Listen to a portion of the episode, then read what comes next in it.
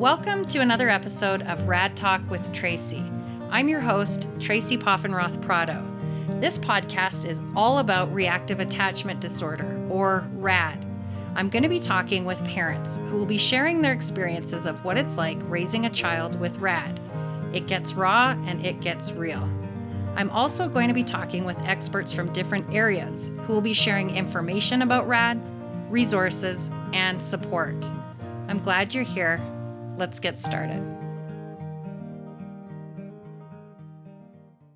Hi, everyone. Thanks for joining me in another episode of Rad Talk with Tracy, the podcast. And today I want to introduce you to Christine Dalton. She is a rad mom, and she's also a licensed clinical social worker in private practice in a tiny town. She does a bit of everything, uh, including working with people with trauma and grief. But this today, this podcast is really about Christine and her story. She has a 12 year old adopted son who came to her family at six and a half years old.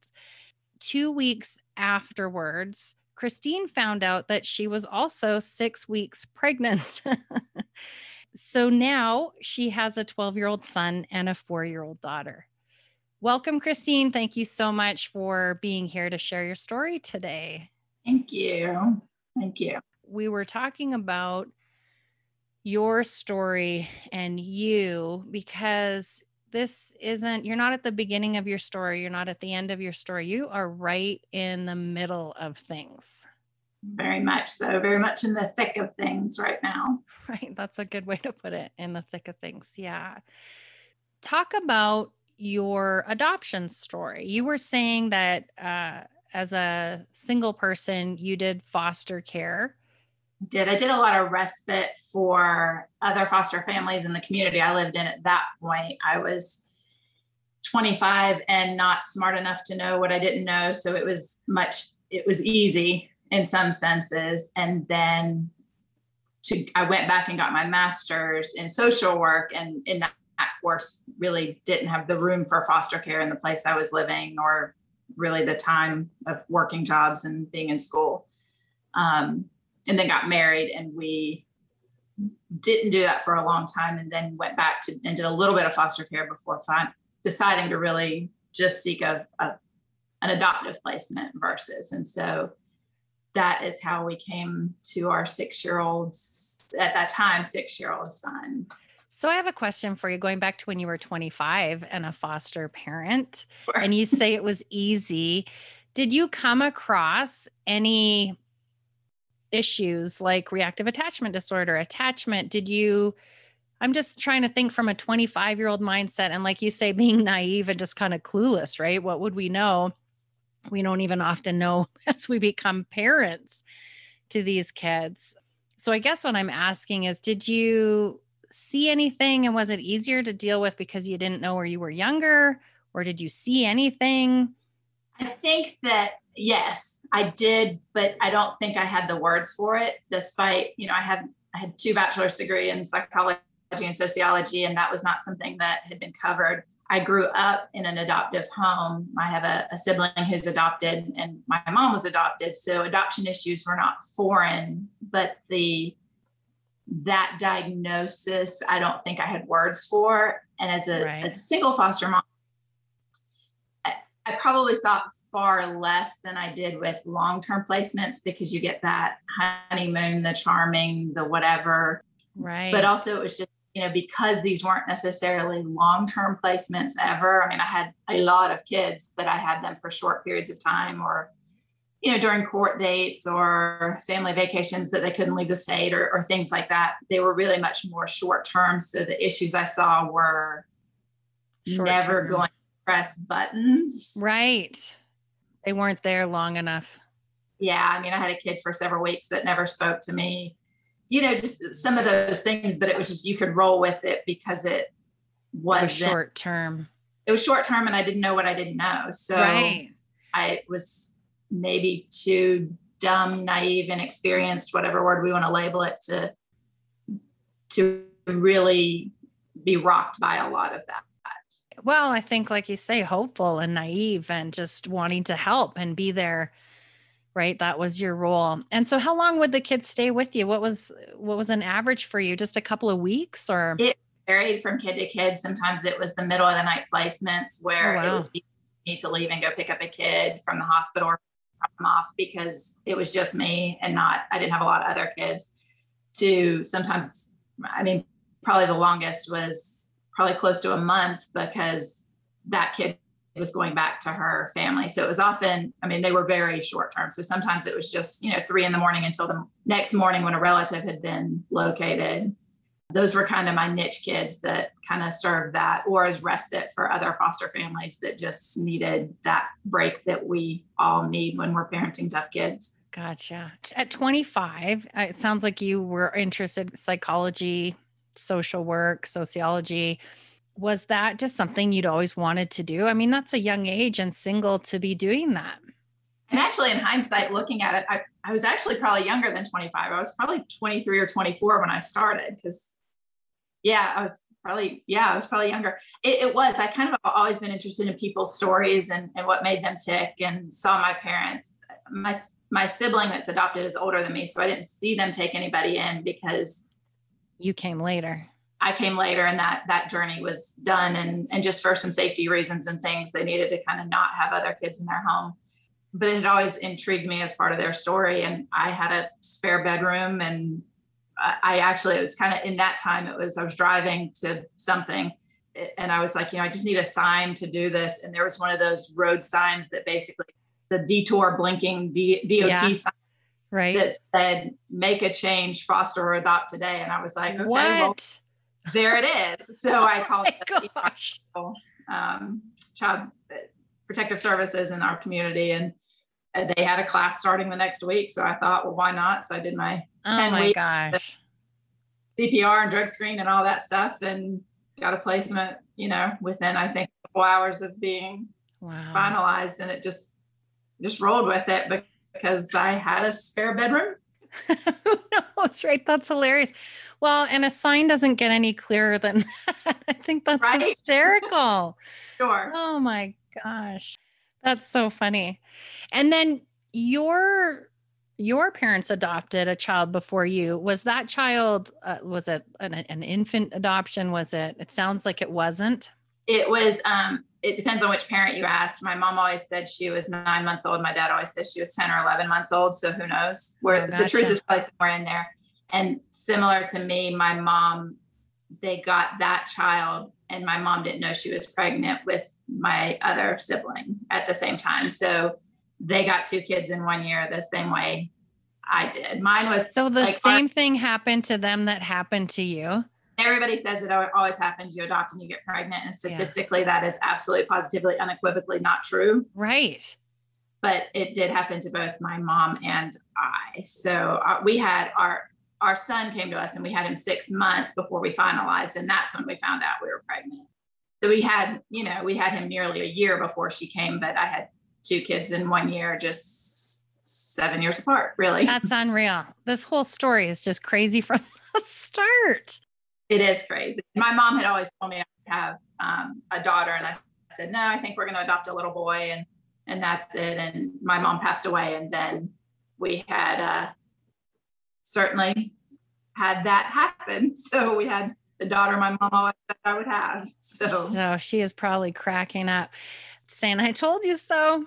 So did they? Um. So they adopted, and then how was that? How long did they have their first child or your sibling, and then you? And how was that a positive experience? Because not every kid has rad. That's what I have to remind myself and everybody is that just because you adopt, not every kid is going to come with reactive attachment disorder. I think that, you know, I didn't know that that sibling was adopted until I was older because I mean, you don't know that if I mean, because my, my, I have a sibling five years older than me and six years older than me. And the six year older sibling is one that was adopted. Okay and I, I can't say that it was rainbows and butterflies, but vastly different from our story. So there's there's relationship issues, there's lying, cheating, stealing, but not.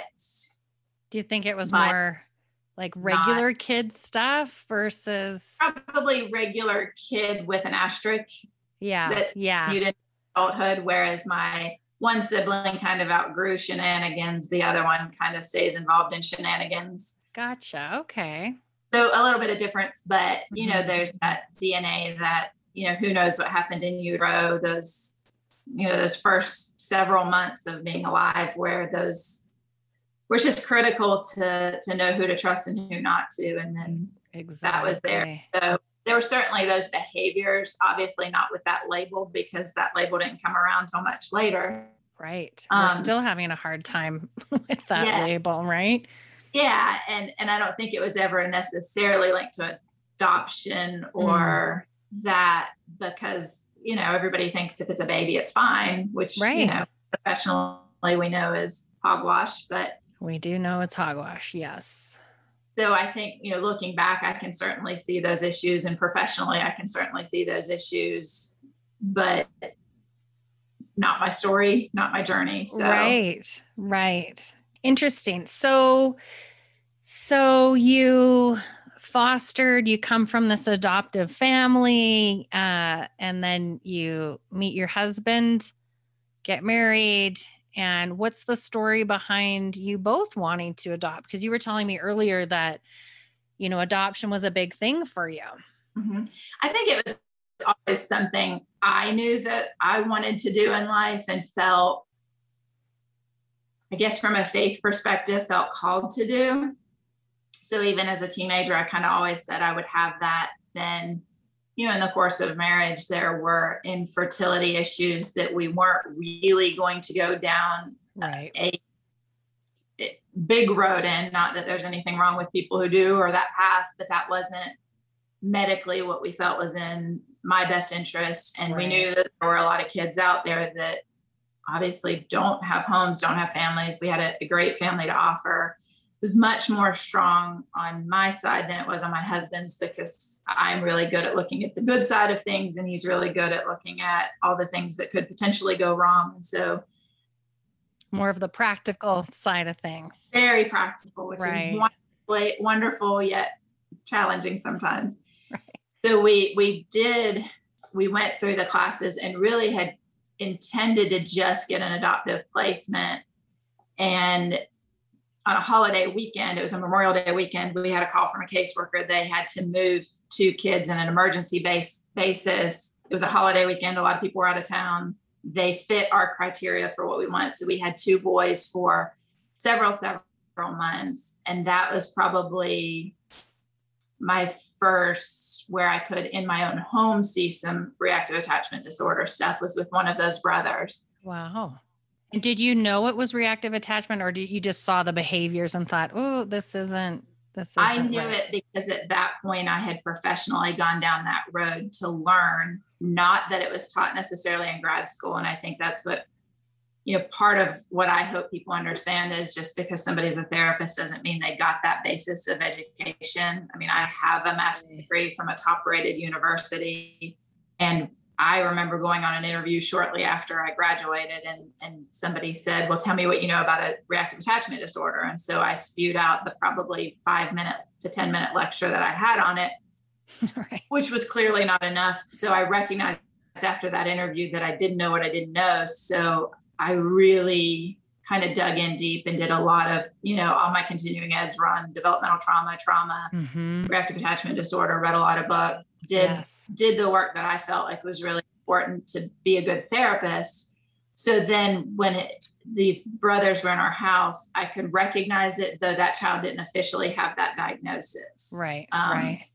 And isn't it interesting I mean, this this is your whole world from I'm just I'm just taking it all in, Christine, and just you know, from the beginning to your work to a family coming through adoption and you know, your personal immediate family, adoption is literally your world. But how interesting that you're in a profession that you recognize, hey, I don't really know what this is. I need to know what this is and learned about it, educated yourself and now you're recognizing it and then it's gonna it's gonna come into your home on a personal level right so yeah. the, those boys didn't we didn't end up adopting them for a variety of reasons. And some of that was we weren't really what they needed. Right. The the older child was there was some safety issues that concerned us as far as us being safe in our own home. Okay. And there was a family that was a truthfully through the adoption agency we were working with because we work with a private agency that places children in state care. So okay. we ended up with a caseworker as well as children having a caseworker, and we yes. thought that was wise. So yeah, they ended up being adopted by a family that was a good fit for them in many ways. And then we kind of we kind of paused and said, maybe this isn't for us. Maybe maybe it's too much. Maybe it's too hard. And I guess gosh, I'd have to look back. Maybe a couple years went by. Some other things happened, whatever, and, and we just kind of revisited it called our caseworker and kind of restarted everything. I want to ask you what what were you thinking was yeah. so hard? So I didn't realize it had been years. So you took these kids and you know for respite but potential but that wasn't the right fit for you they found a great family right. What there did, several months. Several months. And so after that experience what were you asking yourself? What were you feeling like oh gosh you said this this might be too hard and then it's a couple of years before you revisit it. What's what was going on there? I'm not sure if it was necessarily that it was too hard. It was just there was a lot of grief there because one brother left before the other one because of some safety things and then there was the do they get adopted separately which we were open to the other family was open to but the state wasn't open to and right there was just a lot of i mean hard may not be the right word but there was a lot of sadness and grief mm-hmm. particularly mm-hmm. for the the one both boys were thriving separately so we we thought it was best but the state makes that decision not not us right i'm so, glad you bring that up because i often say in our family uh, i i think that our kids were with a different family before us. Your story, some parts are similar. So if you see me smiling, I just can really relate on a personal level. But I'm so glad you brought that up because that was the same situation with our kids. And I really wish and and I think the families would have been open to a certain situation or another family would have been open to separating the kids. They both would have done a whole lot better, but it's true the state has just different limitations mm-hmm. and and it's too bad sometimes yeah, it is and it's it wasn't i mean it was hard because you know it was hard to know whether that was me having kind of some relationship but the younger child had some attachment issues but really when the older child was removed really began thriving yes connecting. we would go from you know five to ten calls from the school a week to maybe one to two and we went from a lot of wedding to then not wedding and right. you know there was some it, so there wasn't it was a lot of grief and then yeah. you know on, on the other side of life you know my mom had become sick and so i was helping to take care of her and Aww. you know just not really knowing and and so kind of all of that kind of coming to that's a lot so yeah he got he came to us in in january actually january of 16 and then we finalized that summer and then my other child was born in 17. So okay. there's the, so it was probably maybe a year to year and a half between those placements, but okay. also, you know, some dealing with other family stuff and, and just a lot of grief in that time. and just knowing grief. and having to soul search. And we, you know, I, I hear a lot of people and reading a lot of books about how, you know, you have to make sure that your stuff's okay as a parent. And it's always it always makes me second guess did we do the right things? But we you know we went to therapists to make sure our marriage was solid. We went to therapists individually to work on past issues that might impact our parenting of any child that was in our home. And so we felt like we had done that well. Yeah. well and you know here's the thing too is most people don't go to those extremes right? Most typical people get married have their kid for adoptive parents, there's that light we shine on ourselves, and the whole situation is a lot brighter. And I think that opens it up for then a lot of self judgment. We're already judging by shining that light on and then judging ourselves constantly mm-hmm. while we go through that, which I think a lot of people to that extreme, don't don't experience it. No, I mean I did natural child labor with no pain medication for 19 hours. Whoa. And getting my son to us, getting our, you know, our, our 12 year old to us was far more difficult than that.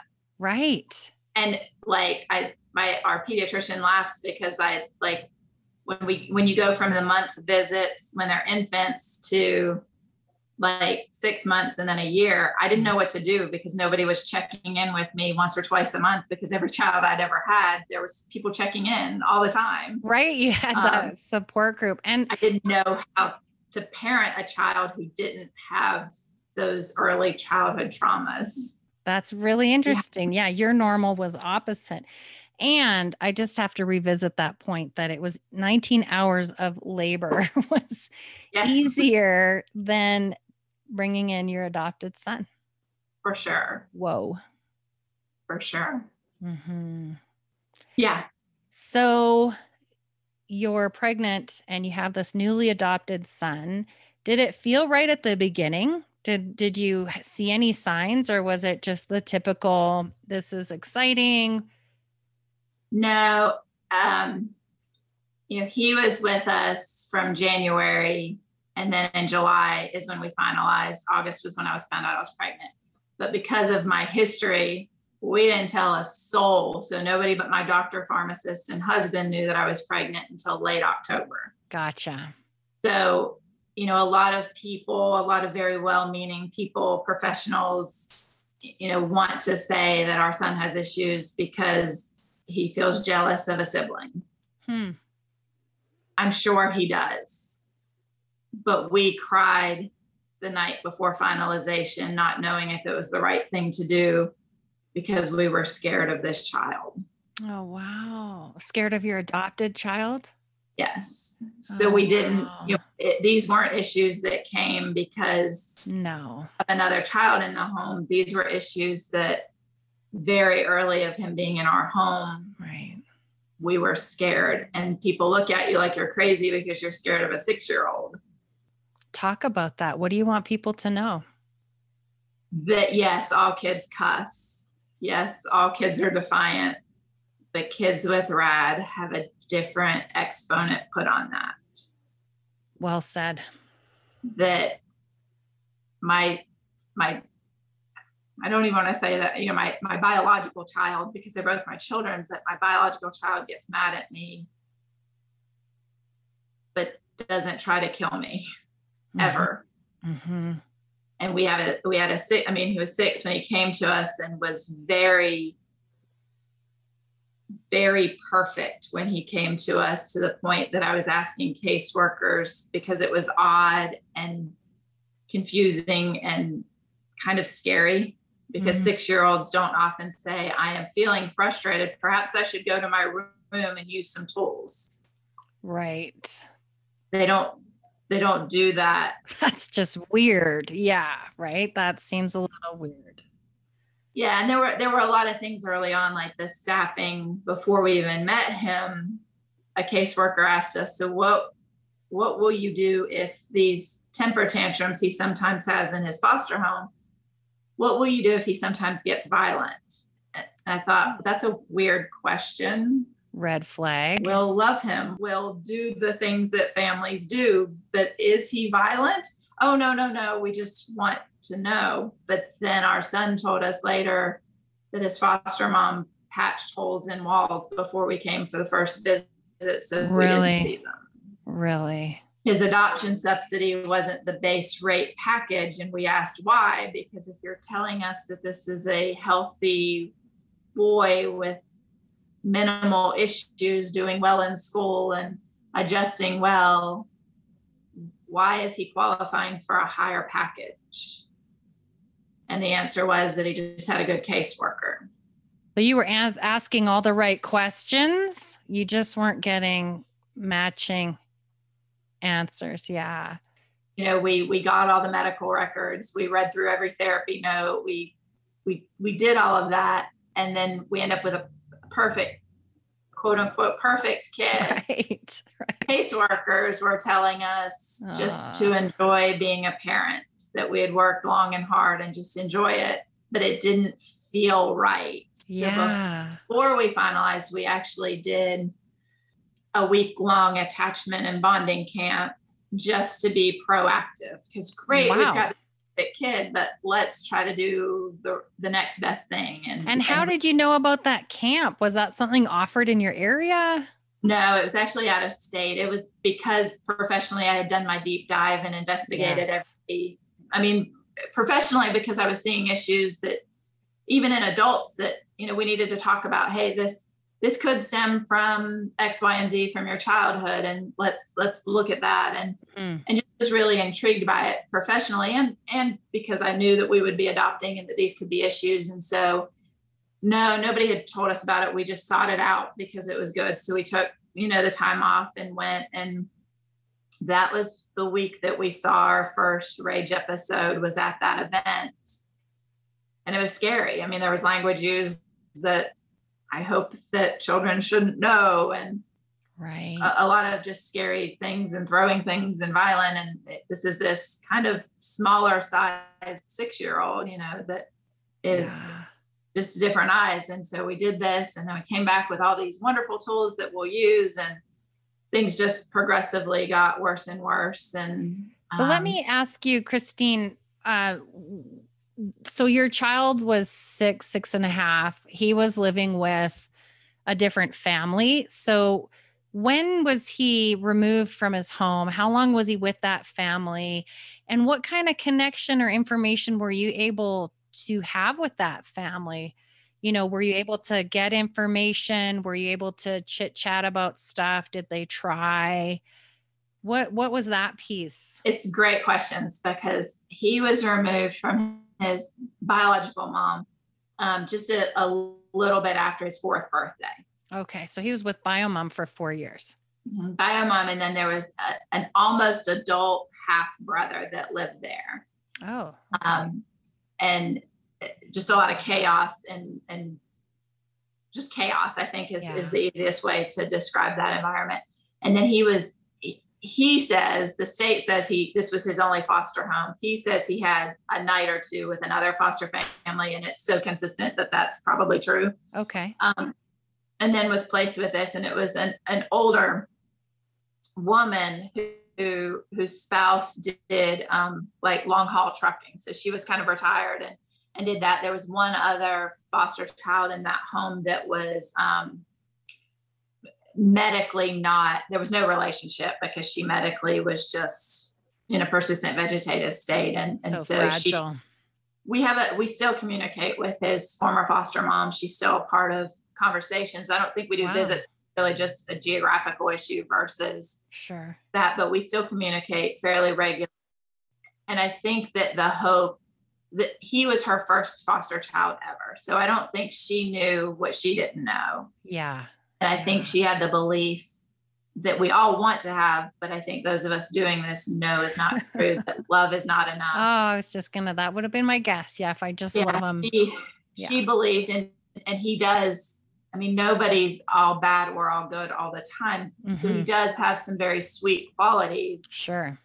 And I think she believed that with a good healthy family of parents of parent age that could get out and ride the bikes and go camping and go which she couldn't couldn't do she was older i think she thought he would get better so those things the behaviors that were there were weren't shared no i don't think that was malicious on her part mm-hmm.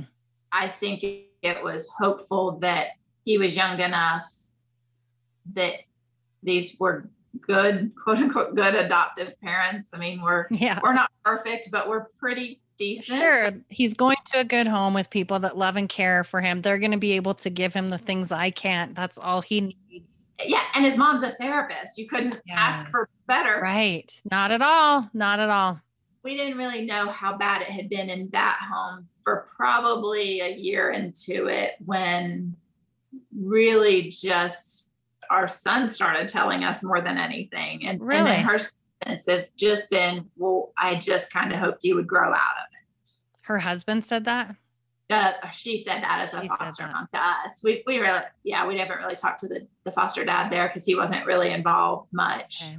but we just didn't know. And I think that part of the the struggle is I think he had attached, it was a second loss for him. He was there two and a half years mm-hmm. with her. And it wasn't family how we wanted to offer family. It was very good quality basic care for him. Gotcha. He ate well. He had great medical care because he had to get caught up on some things because you know he had never brushed his teeth in, in his life until he came to foster care. Had never he didn't have any immunizations after what you get at the hospital. Right. There was no, there was none of of those things that had been done. So so she did a fabulous job with those things and it, I really do believe she loved him. Yes. But it was only as much as what he could tolerate. Sure. So there was a lot of time I think he's I think, I mean I'm speculating that I think he just spent in his room. There there were some things his you know, his teacher at the school loved him and but we also heard later because our kid tells us, you know, that he would get in trouble for throwing things or mm. but there's things we didn't we didn't know because everybody wanted it to be the fairy tale story that sure. perhaps we also wanted on some level. And so what kind of things were happening if you're comfortable talking about it? What what what did you find out was happening in that previous foster home? A lot of it was what we continued to see um, we we just call them kind of rage episodes where he can get mad and, and scream for hours and bang on things. I mean, it's kind of his go-to where it's, I mean, it it's loud. He knows how to make the loudest of noises and punching in some holes in walls and screaming for hours on end with really, I mean, you know, you do acute hospitalizations and they're like, what's the trigger? Well, there could be no trigger. I mean, right. this is a we took him to the beach for the first time so he could see the ocean. And I woke up in a hotel room with his hands around my throat trying to choke me. Are you kidding? So, you know, when we say what's the trigger, we had this fabulous time. He got to raise the flag at the fort and the good times are the trigger. Good time because he couldn't regulate right any emotion. Mm-hmm. The good times are the trigger. Yeah. Yeah. And so, you know, it was those things and, and how that was worded to us was just he would have some tantrums. Mm. Downplayed so, a little bit. Yeah, I mean, so that's kind of how it started. And in in in our home, like at six, and that time it, it was kind of these just almost out of the blue, just rage episodes. Yeah. It could be four in the morning, it could be four in the afternoon, it could wow. be so you didn't even know when to expect it. It could happen at any time. So you're sleeping and these things happen. How frightening is that? Absolutely. And so, you know, we went to, at that point, we went to alarms on doors because that was the easiest so that we could sleep and not worry. Right. You know, with previous experiences, we, you know, we did tantrums on Tuesdays, regardless whether you needed it or not, you were going to have a tantrum. So we, you know, kind of prescribed the problem and, and that would work for other kids, but it didn't seem to work for him on that. You know, we had at, at that point after attached the attachment camp, we had you know, we did some neurofeedback because yes. he knew what to say in therapy. He was very good at therapy. You know, the yep. therapist would tell us how awesome he was and how he understood adoption issues. And it was a great therapist for a kid that didn't have RAD. But so we we went to a more specific, did neurofeedback, but things continued to get worse. Did they even after neurofeedback? Hey. Yeah, in the midst of it. So that professional kind of said, you know, at this point, I guess by the time we were with him fully in and doing some of that and doing some EMDR and mm-hmm. some very specific work with him and, you know, driving an hour and a half twice each way, twice a week and, and doing this. And then we had a newborn in the house at that point. Gosh, right. So all these violent things that had been going on. Now you're at a new level. It was because our home became more vulnerable Mm-hmm. And so at that point, we were trying to use some in home services. And that led to, because our kid wouldn't sign safety contracts. So that led to, in the state we're in, that's a 1013. So it's an involuntary commitment. Right. So then we started this cycle of kind of acute hospitalizations and then back to back on those. And then residential psychiatric facilities and then we pulled the plug on that and went to like a wilderness based program, which we saw great progress in. Did you? in some capacities, mm-hmm. but also in the midst of that as things were seemingly getting better. Hi, listeners. I am so excited to tell you that there is a conference happening this summer for us, for you, rad parents. It's called Navigating RAD 2021, and it's being hosted by RAD Advocates. The conference is going to take place August 20th to 21st in Denver, Colorado. Registration is open. So hop on the website radadvocates.org, sign up for the conference, and check out their amazing lineup of who's going to be there, including other parents just like you. Start making your travel plans to Denver the weekend of August 20th to 21st. I hope to see you there. you know, it was Thanksgiving and he stole a knife and hid it. And we knew it was missing. And at this point, we had upgraded because he would say he was going to make false allegations. And we were terrified of that because both my husband and I's job work with children. So that oh would be our gosh as well. That would crush you. Yeah. Put cameras throughout everywhere so that we mm-hmm. could go mm-hmm. back on any, if he did make a false allegation, which he hasn't, but he always threatened to because he, I guess, I don't know, he knew that that would be it, not okay. Right. So he would sit and punch himself and bruise his face up and say he was going to go to school and tell the teacher that we did that to him. Wow. Or he would say that he was going to tell her that we weren't feeding her. So then we're having mm-hmm. to take every meal that we do. Just, mm-hmm. I mean, this kind of constant living in fear. And, and I kind of equate it to, you know, looking back, my husband and I were talking this morning about an experience where the police had been at our house and they because he was threatening to hurt himself they suggested that he go to a, be evaluated at a hospital mm-hmm. offered to transport him and I, I was like no i'll do it and thinking back that how unsafe that was yeah. Attacked while i was driving an hour to this right. facility and the sooner that you can get people involved and and with your kids that's just something to point out we didn't do it soon enough either our daughter would run away we didn't report it until the third time because we didn't know to but i am mm-hmm. always pointing out that the minute people step in and get involved and want to help or take them do that yes. right do yeah. it you know at this point he's i mean i guess at that age he was seven or eight he's little yeah like on a you know, rescue medicine that was supposed to sedate him had attacked the cop and the security guard at the facility, but then he was attacking me while I was driving, which was so stupid that I did that. I shouldn't have done that. And ah. we we didn't.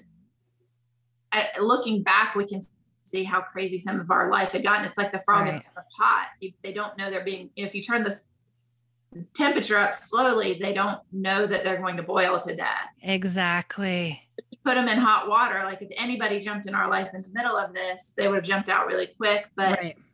you know, it was a 10 minute rage episode, then it was a 15 minute rage episode, yes. then a that slow build into yes. what it turns into. It is so slow and subtle. You don't even know what's happening. That's such a great analogy that you just gave. We just, we, you know, we didn't know, and we're, we're trying to do the best. And and so this this Thanksgiving from this, you know, he was in this wilderness program, but home, you know, every couple weeks there was home time, and we were seeing progress and things were good. And I, and I remember the visit before that, he had fallen outside and scraped his knee, and he came to me. Wow. And I was like, wow, he's going to let me help with the the big things. I mean, the little things, because it was always this is a kid that you know. I mean, he stood up under the playground and he coated in blood one day at school, mm. and it was just no big deal to him. But if yeah. he had a nail, I was the worst mom because I wasn't doing something for him, and yeah. just that me. But he fell and he came to me, and I was like, "Oh, we're making progress. We're doing well." And this is huge. yeah he took a knife and denied it, but we had it on camera. And so, you know, we went back to, to the, the wilderness program and we just kind of let them handle it. And they called us a few days later and wanted us to come and listen to him confess. And he's laughing, telling the story of how he took the knife because he needed us to be afraid of him. He needed you to be afraid of him. And he's laughing and it's uncomfortable because at this point I think his, you know, sisters too. And yeah. I don't know what to do with that. And so then he kind of he graduates that, that program, but with them really saying, we've kind of taken him as far as we can. It's not where we want him, but we've done what we can do. Right. He's kind of maxed out here. Yeah. And we understood that and we thought that, I mean, we had paid an educational advocate to look at, and we had this phenomenal IEP written and all these services in place and some really cool things, treatment set up. And he graduated the day before the world shut down. Oh. So he came home with this phenomenal service that, you know, we paid essentially a kidney to get this right. great service set up.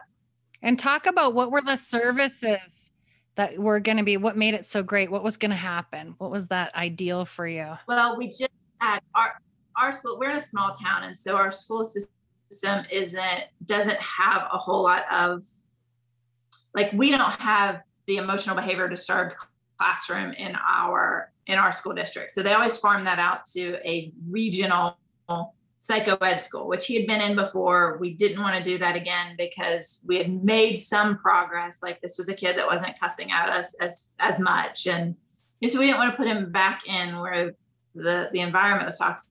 So he was going to be allowed to go back to a regular ed school for the first time in several years, but with like constant supervision. Like he wasn't going to be allowed to walk down the halls alone. And really, um, he was going to be pulled. And I'd met this special ed teacher that it was going to be a small group. And even though it wasn't EBD, she had some experience in her own life. Like she had called me later and um, she had some experience in her own life with a stepchild that had some attachment issues. And so she was, she understood, she got it. Mm-hmm. They allowed me to write my resource list of what I wanted him to do, which include a lot of the you know brain gym stuff and the, right. the neuropathway and just all the all yes. the things all the um, rehab things yeah I had all the things that were were going to be great and, and so he was going to be able to finish that school year there then the world broke jeez so he went from only having to see us every four to six weeks to seeing us 100% of the time. So back home with you. And how old is he now at that point?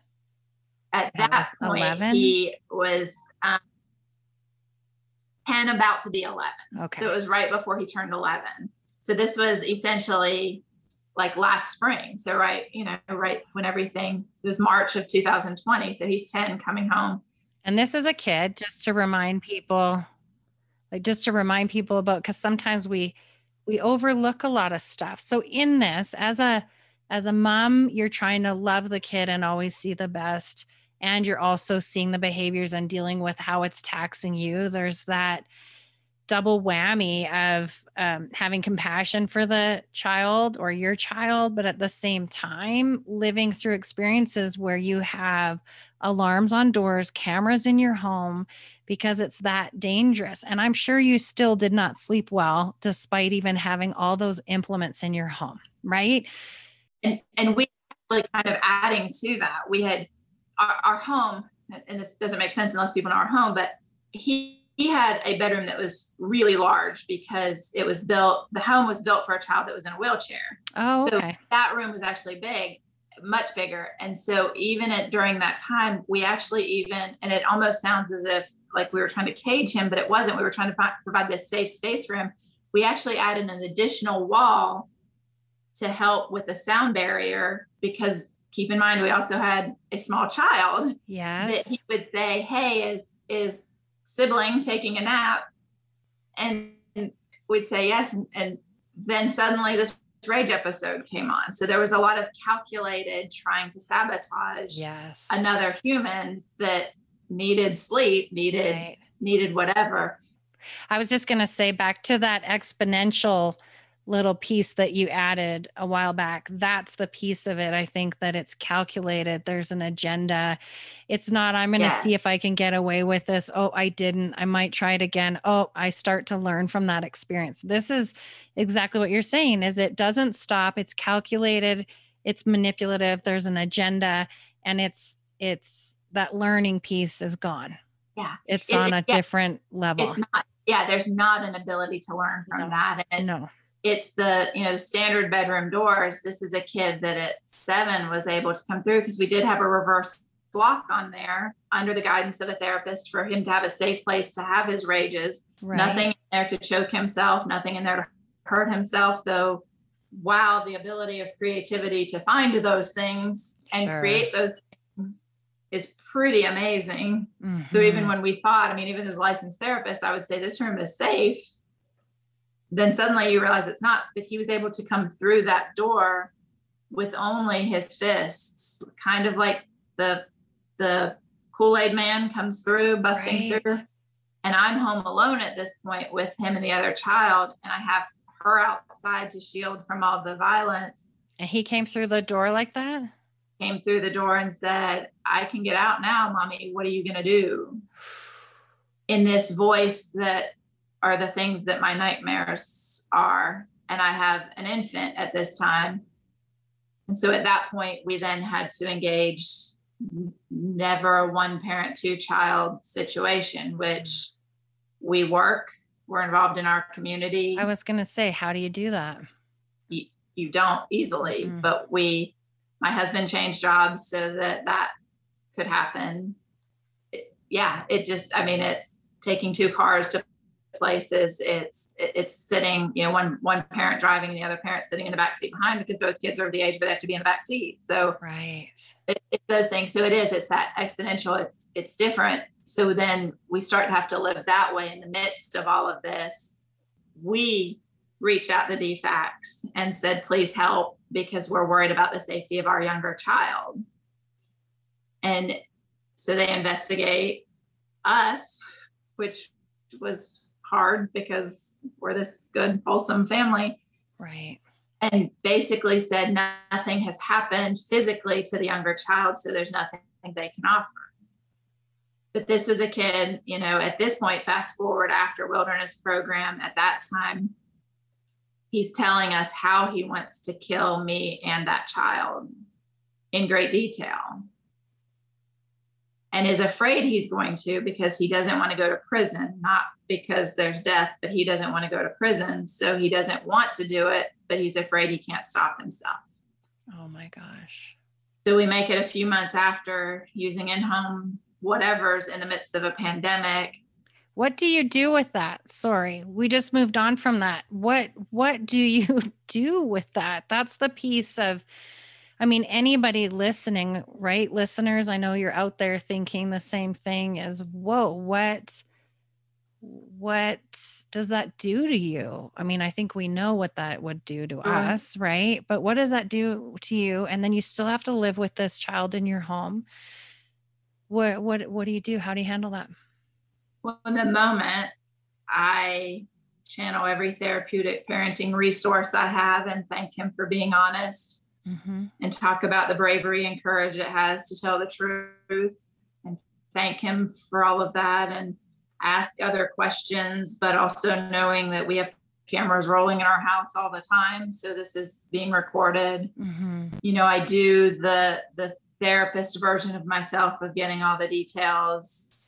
And once he expressed not being able to stop if he started,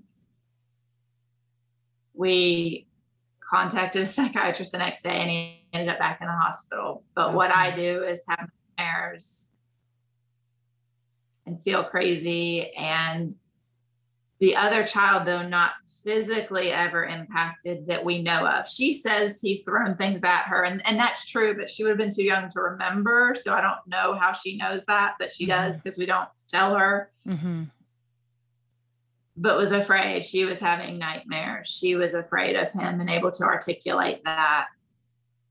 Starting at like two years old, she was able to be afraid. Wow. Um, she was having some other symptoms of like walking on her toes, which we kind of just thought, well, kids walk on their toes. But then we had a physical therapist that didn't know anything about our family say, yeah. Is there anything stressful in your home? Mm-hmm. Uh, maybe. Maybe. Yeah. Yeah. Yeah.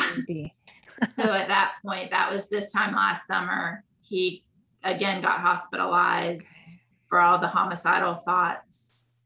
But we live in a state that is very attachment uninformed mm-hmm. and we just do pills and Mm-hmm. Hospitals, which for attachment issues, the staff change every three days and every 12 hours. So right. Mike can be very good at a facility. Yes. He's fun. He's enjoyable. He's charming. He's right. Smart. There's nobody to attach to because every couple of days it's someone new. Yes. Yes. So we, at that point, while he was in this facility and really knowing how much he's getting bigger, stronger, wiser, and while there's a great depth of every fiber of my being loving him. Mm-hmm. I worked with a therapist at that time who who articulated to me because again, you know, everybody's saying do your own work. What buttons is he mm-hmm. pressing of yours? And mm-hmm. I'm like, I've done all that work like multiple Thank times. You. Yes. Did my work while being a therapist, I went to therapy because yeah. I didn't want to be a therapist who'd not been to therapy. And right. This isn't about me. This isn't about him. This is a village. This takes a team. This is yeah. This so is much. not and, just one. Right. And it's it's the life of another child. Mm-hmm. Not that there's a difference in love. It's just it's a vulnerable human who's mm-hmm. my responsibility to protect. Right. And and despite all of this, you're still loving him despite yes. everything that you've been through, right? Which is crazy as if it were my husband doing the things. I mean, I guess I fast forwarded through a lot, but this is while pregnant, punching me in the stomach, while pregnant, dislocating my knee. And I didn't even drink coffee while I was pregnant. So I couldn't take anything to help with that pain. Right.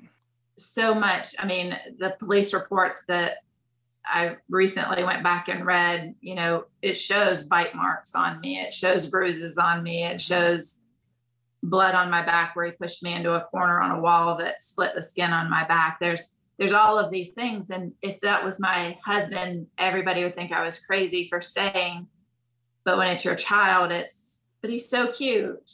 They're they vulnerable. see it. So this is a kid that at church can sit beautifully and listen and attentive and do mm-hmm. all of the things and shake all the hands and do all of the, the very charming things and get in the mm-hmm. car and say, you're an effing maniac. I can't, I, I, don't even know why you go to this church or, you know, just right. things that aren't congruent and nobody sees that. So they see, you know, he needs a stamp collection or he needs to play a sport or, well, we signed him up for sports and he ended up in the hospital every time before he got to play. And we, right you know, we we buy the collection and he buries it in the backyard or yeah. destroys it or we do all the things. I say that every time and every family and parent that I talk to, we do all the things. And I think well that is a good point too is that you yeah, it's different in the sense that it still is a vulnerable child, but it doesn't mean that that's acceptable or tolerable even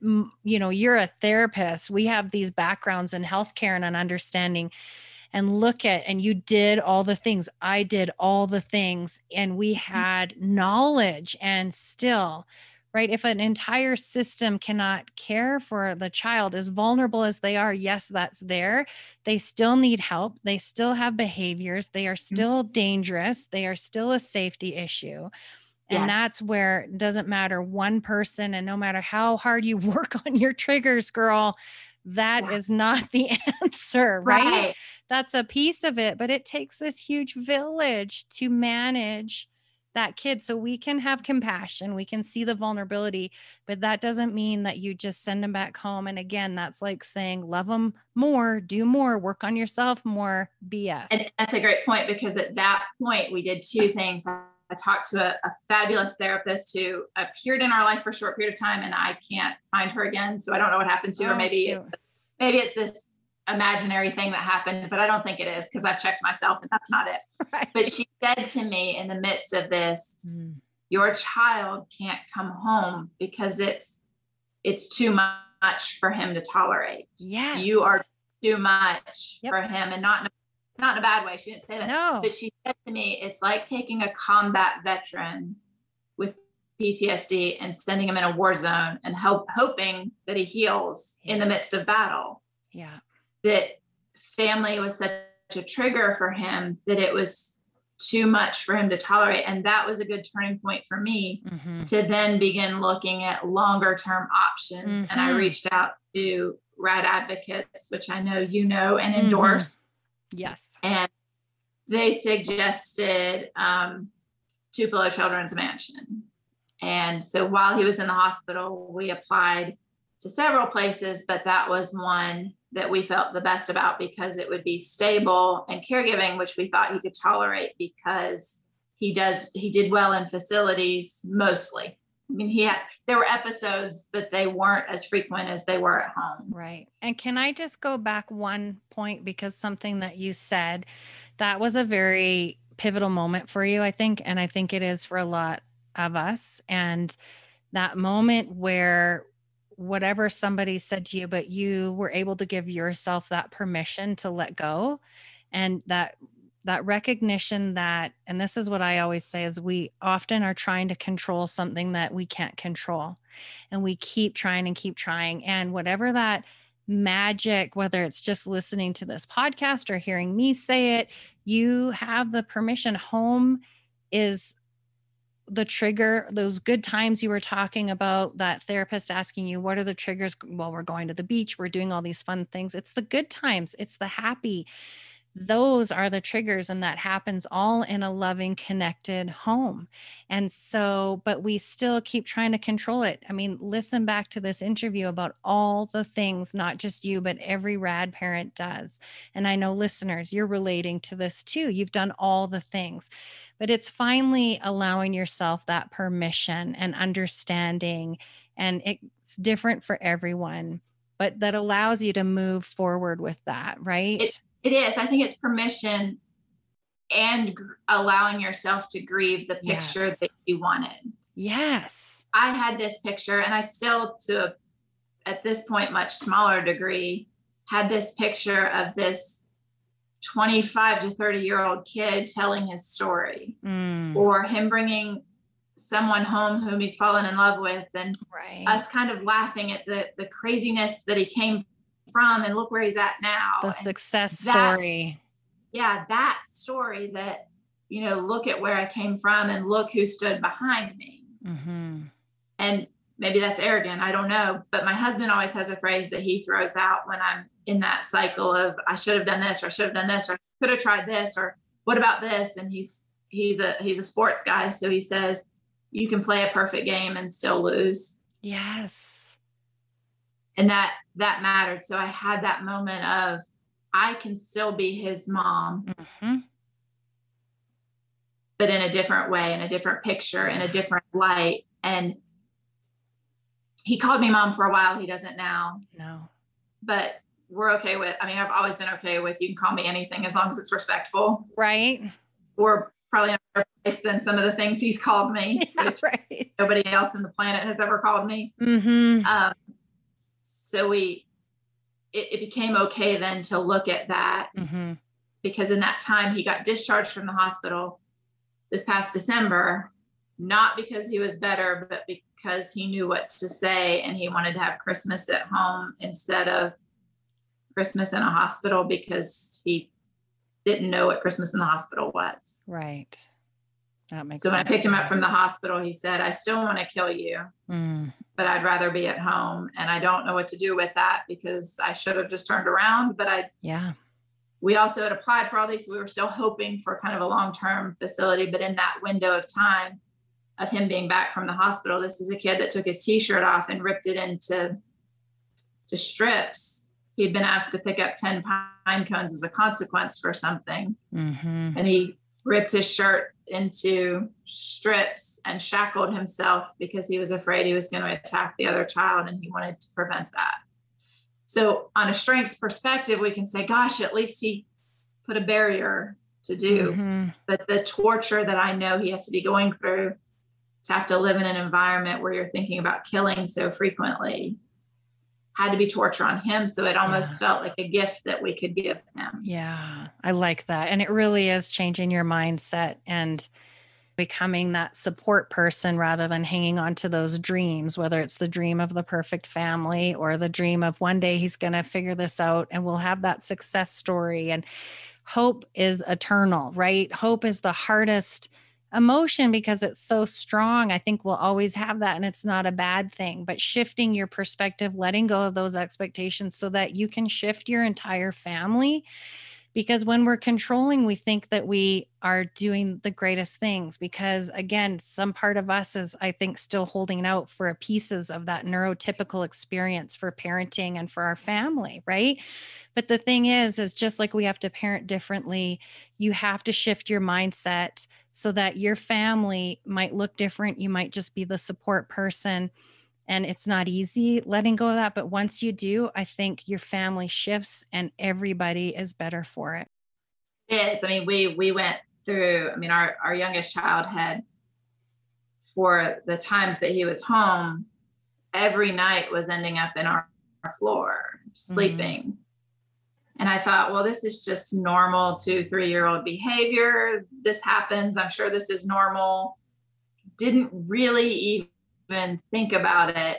And once he fast forward, he got accepted to Tupelo.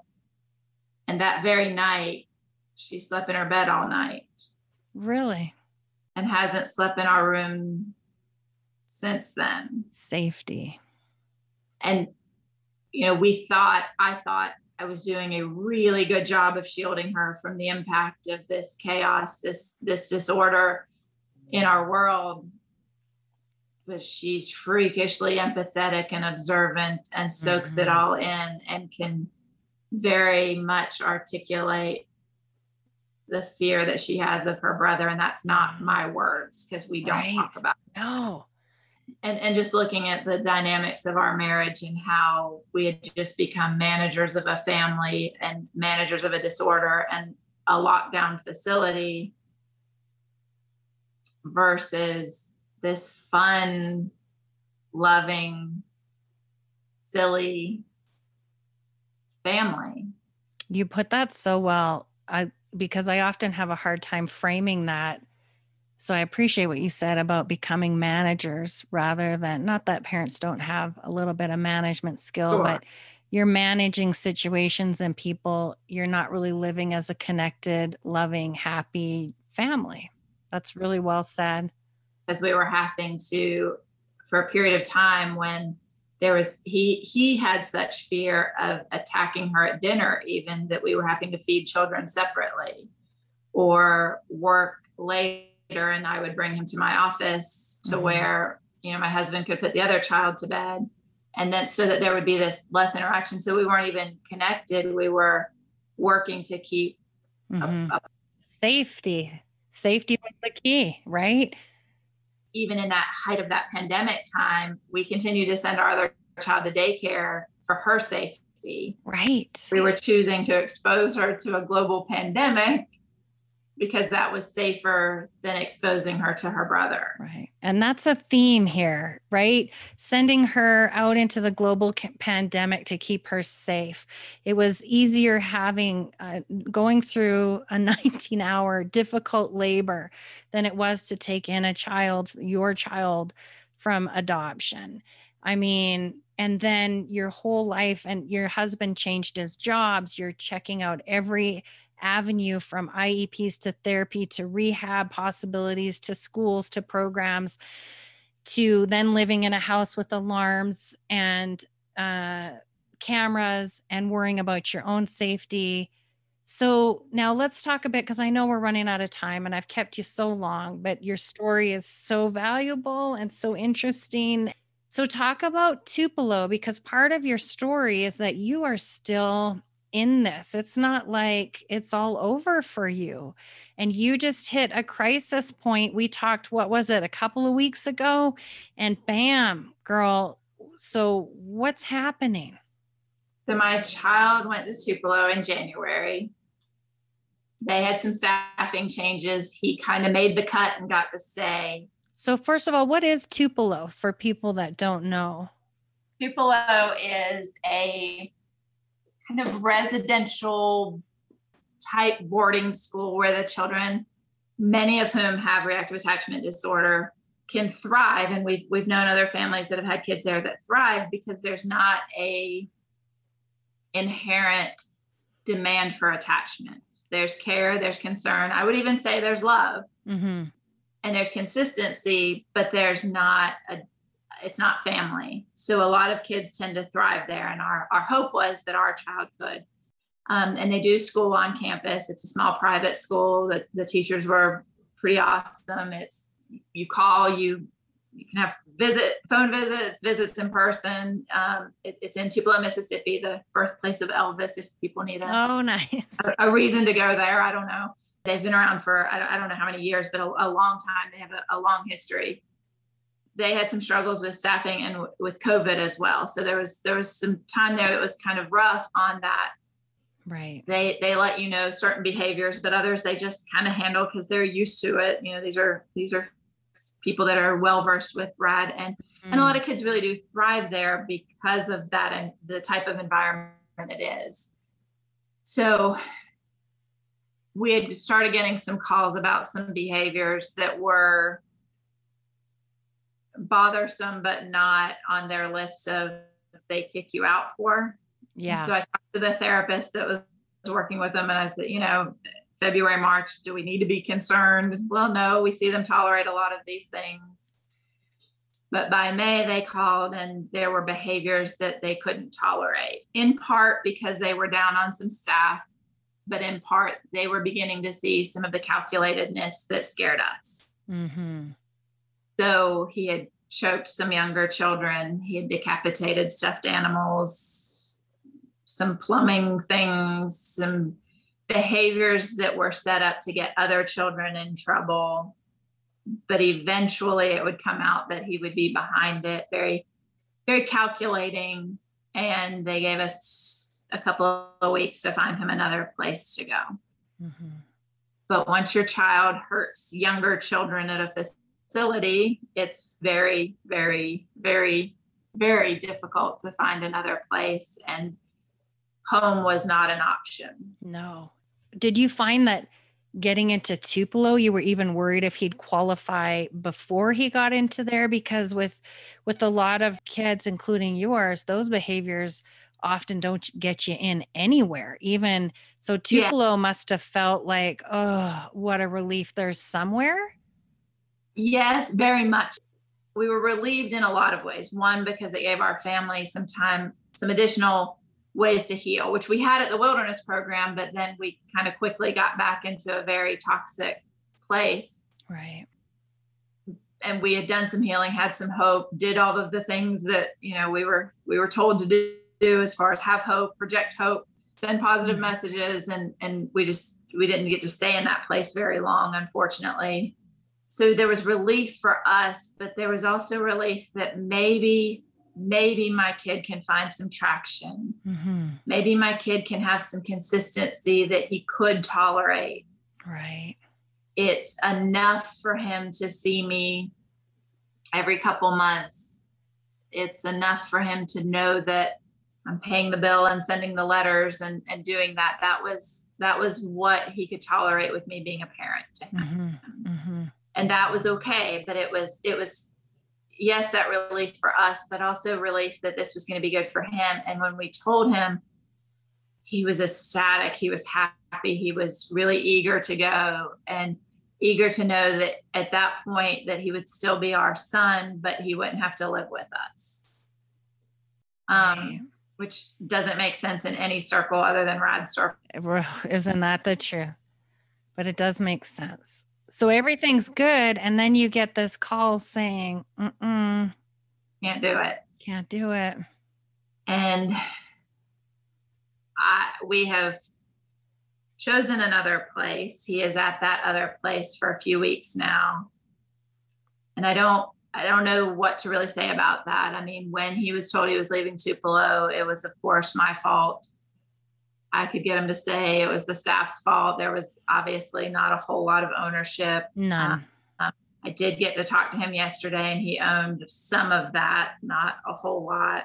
Um, but the we ended up having to pay transport because we also got diagnosed with COVID during that time, post vaccines, oh post safety, and whatever statistical anomaly that is in our world well whatever apparently so I- that's a theme you know with your mom and you getting pregnant after adoption and now you get covid after getting the vaccine yes it's insane but so i couldn't our plan was then to pick him up through this and through working to get his subsidy raised because also Yeah. You know, these aren't cheap options. And, you know, Tupelo financially was within our reach, mm-hmm. but no other place is. And so no. currently paying more than I make per month for a facility.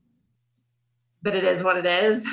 but I, I couldn't transport him. So the transporter called and asked if I could get him calmed down. And uh, that was probably the most regulated I've been in a long time, perhaps because I was pretty sick, but mm-hmm. I was able to hear all the disorder saying all the hateful things. And I would say not any of me took it personally yeah. because I knew that this was, this is a kid that's been able to control his world because he's needed to because yeah. of this sickness. Yeah. And suddenly he couldn't control it. This was a decision that was made. You know, he he had chosen Tupelo. He would choose when to leave hospitals because he'd be tired of being there. He chose mm-hmm. when to mm-hmm. go to hospitals because he knew what to say to get involuntarily committed. Yeah. He chose if he wanted to stay in a classroom or go to the principal's office or get suspended, or he yeah. was able to control so much so I knew that at this moment it was he wasn't in control and he didn't know what to do with that. And it made some big feelings and he was mm-hmm. uncomfortable and he was going to say what he could to get out of it. Mm-hmm. And he begged me to put him in foster care. And I said, I've got COVID. I can't even go to the courthouse today. So just pretend this is foster care and get in the car. You're going with a stranger to a house you don't know. That's exactly what foster care is. So if you need to pretend, pretend which may or may not be an A plus parenting move, but it got him in the car to go across the country to get where he needed to be. Right. Can I just say, as a rad parent, I think we get an automatic A plus for parenting. sure, it doesn't always feel that way at the end of the day when you're evaluating self, but I try really hard to remember that I've done the best job I could with yes. what I had when I had it. Yeah. And the folks, you know, your world gets smaller as a rad parent because people don't get it and they want to just kind of say, well, all kids yeah do all kids steal. Yeah. Okay, but not all kids steal a knife then plan to kill you.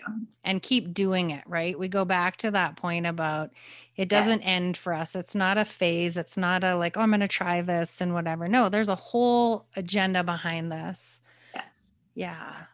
So we are very much in the midst of it with a facility that may or may not be the best fit, but it is a place that said yes. Mm-hmm. Mm-hmm. And our other option was to beg a friend to pick him up and take him to the hospital mm-hmm. where he may or may not have said what was right to get admitted in we had a yes from a facility, but we had an insurance hiccup because we were crossing state lines and we needed an in-state provider to do. So it, it was a system, and and we advocated with all the big people who make big decisions that basically would say we don't think this is the best choice. To which I said, okay, then I'm open to other options. What do you have? And there's mm-hmm. no other answer. Exactly. So there's a lot of criticism, but not a lot of providing of other resources for us because you know it came down to well you didn't try partial hospitalization okay well where we live it's an hour to two hours away depending on traffic mm-hmm. from nine to three and we still have to eat mm-hmm. so somebody has to work in our family mm-hmm. and that doesn't account for from 4 p.m to 9 a.m what's going to happen and there's it's not safe in our home for him yeah. and these aren't they may be adoption informed, but they're not reactive attachment disorder qualified Huge to handle difference. them.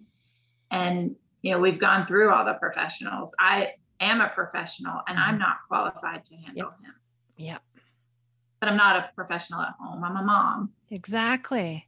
I probably had a a starting point different than a lot of rad moms because yeah, I already did knew yeah. where to start. I mean, he was in neurofeedback before he was even right. legally our child. Right.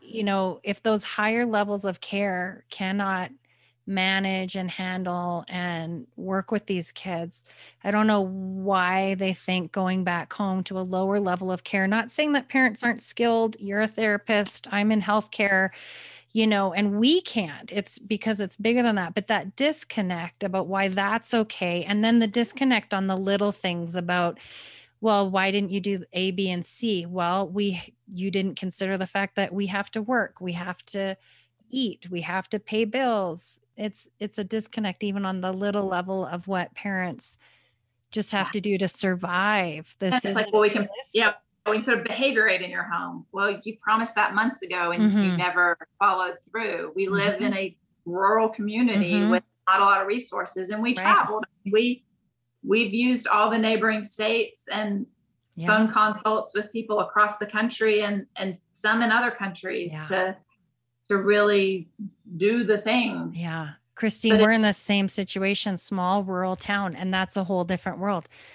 What you're saying is exactly the same for us as you utilize experts and everybody or they don't show up right you call you wait months and nobody shows up or you don't even know the service is there because people in your town and healthcare system don't even know it exists and you find it out through the back door and then you're investigating going down that rabbit hole i mean it's hard i think on any level but the rural piece of it you're right that's that's a huge huge other factor that uh, really makes things even more difficult it's for difficult sure. for everybody though. It's it's nuts. Yeah, so we're we're in the midst of it and I don't know what will happen. At at max, this will be a 12 to 18 month placement. And then we will have to decide. I don't know that he'll make it that whole time. Mm-hmm. I and talk about that. What do you want people to know about that? Because I think a lot of rad parents, we go through uh, our child is in a certain setting, but it's not like they're there permanently. And it's not like you know when they're going to come home or not. So sometimes you're living, and most times you're living on this roller coaster of, okay, uh, they're there for three weeks and then we do a reeval. And are they going to come home in that three weeks or are they going to get another three weeks? So just this constant hope, despair, fear, terror like you say, your son is in a place that could potentially and should potentially be a 12 to 18 month placement. But what's to mm-hmm. say he mm-hmm. couldn't come home in a week? What is that like to live even in that uncertainty? What do you do? I think it's like a monster outside of your your house. The door's closed, but you don't know if it can come in at any moment. You dance with always looking at all the options. You know, I felt like at Tupelo I could relax a little, but as I relaxed, just was getting to the point where I could breathe full lungs again. He disrupted there. Mm-hmm. And it's his pattern. He sabotages the good stuff. We know mm-hmm. this. And it's, I don't know that it's him, the disorder. I don't know. I dance on that all the time. But either way, it is what it is and now it's the kind of waiting for the other shoe to drop always. And yet trying to also do all the other things in life that i do. I mean i'm i do theater. I own my own we own businesses. We have another child. We're active at our church and in community events and doing all of those things but with the, it's that juggling which all parents do but it's a different level. It's a different level and it, it's just different. And and i want to do that for him but i want him to want healing. And i can't do that for him. So i have to wait for him to do it or accept that he won't. Right. And learning to live in uncertainty. Always. Mm-hmm. Mm-hmm. just when you yeah. find that it undoes itself in some capacity. I mean even just with the pandemic thrown in there in the midst of it of, right all of yeah. that. I'm so glad that you shared your story. And I'm so glad that right now, in this very moment, right? Focus on the present right now, right here. He's safe and healthy and fed. And yes. And you're safe and healthy, and your family and your other, your daughter. And tomorrow we'll be there. And I will continue to research places, but knowing that maybe it will last. Mm-hmm. Right. Well, thank you so much. I'm really glad you were here to share your story today. Appreciate you doing what you're doing to shine some light. Thank you. Thanks for listening, everyone, and I hope you'll be back to listen to future episodes. If you like the show, please subscribe and help me spread the word by clicking share and like. If you're a parent who needs more support, whether it's for you or your family, please check out my website at radtalkwithtracy.com and visit radadvocates.org.